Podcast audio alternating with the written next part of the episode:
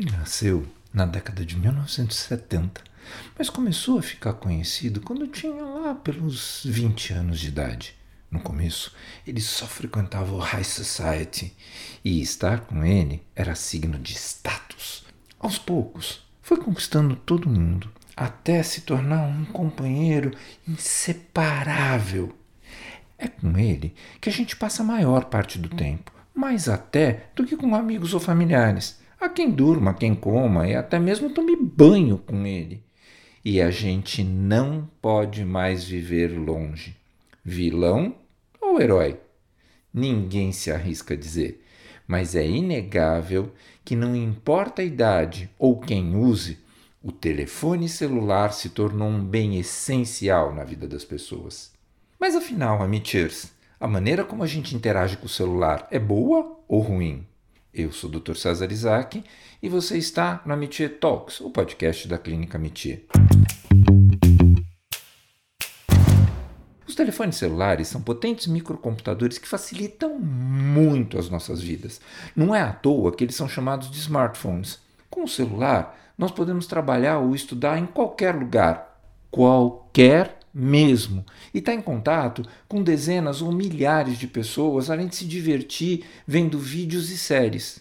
Além disso, com ele, a gente paga conta, pega condução, pede comida e muito mais.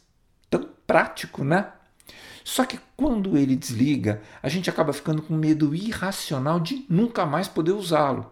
Se você se sente agoniado quando a bateria está fraca ou, para se prevenir, leva mais de uma bateria, carregador ou aparelho reserva, cuidado! É provável que você esteja sofrendo de nomofobia. A palavra nomofobia é um acrônimo em inglês para No Mobile Phone Phobia. O termo foi criado pelo YouGov, um instituto de pesquisa do Reino Unido, para descrever a angústia de quem está sem aparelhos eletrônicos disponíveis.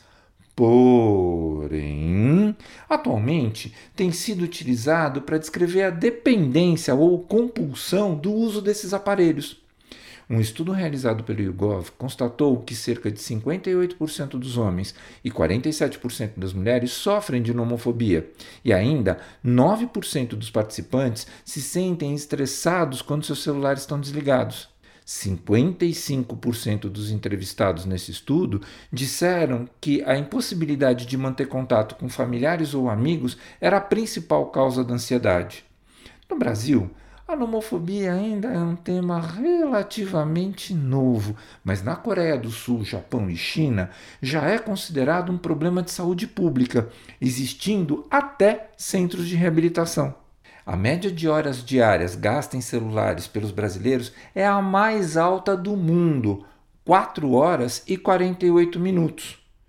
E, pasmem, quase uma em cada dez pessoas admite usar o telefone celular durante o sexo.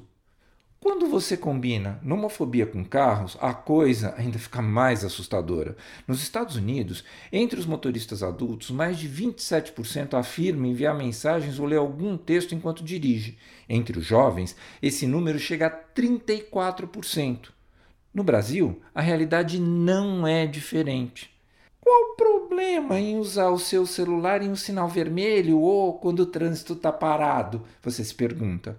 Acontece que ao usar o celular enquanto dirige, você desvia sua atenção e coloca em risco não só a sua própria vida, mas também a dos outros passageiros e pedestres.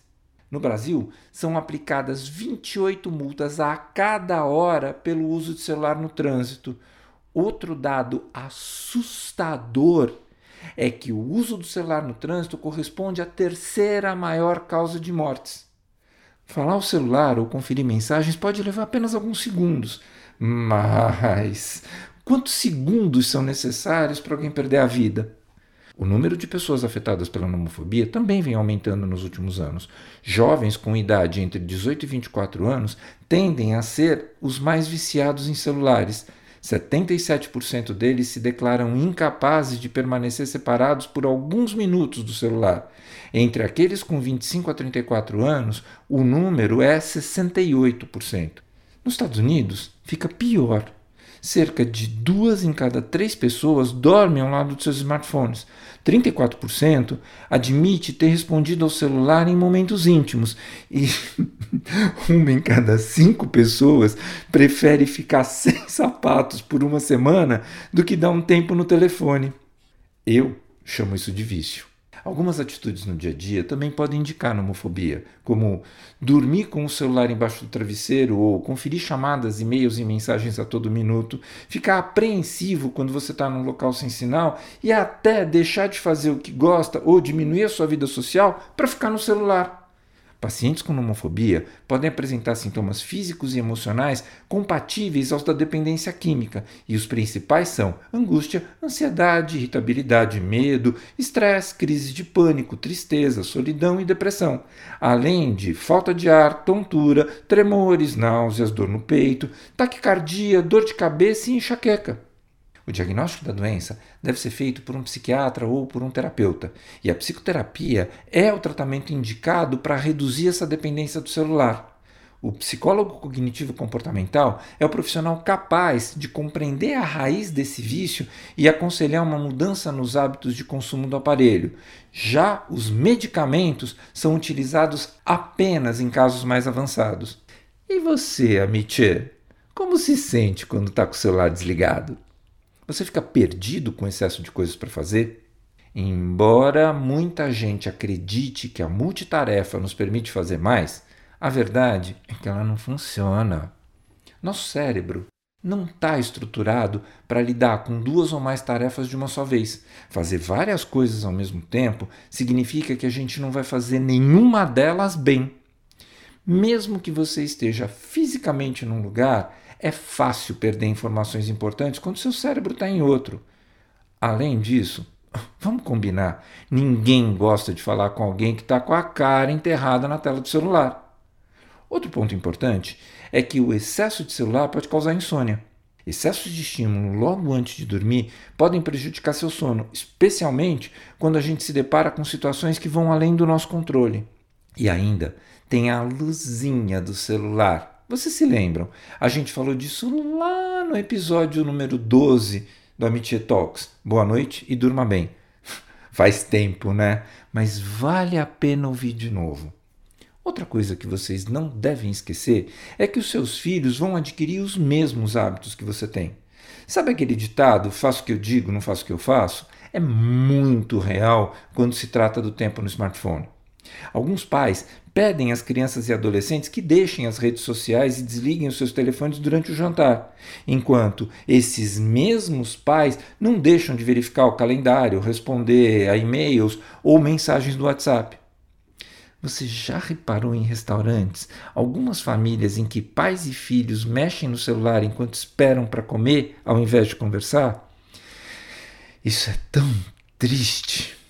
Talvez a grande dica seja dar um tempo.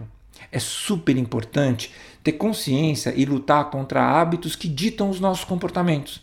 Isso inclui a tecnologia. A tecnologia deve ser uma aliada, não algo que nos escraviza. Então, o que a gente pode fazer para evitar essa dependência digital? Bom, primeiro, tente desligar o celular e experimentar uma conversa cara a cara. Para cada hora que você passa na frente da tela, invista o mesmo tempo conversando com pessoas.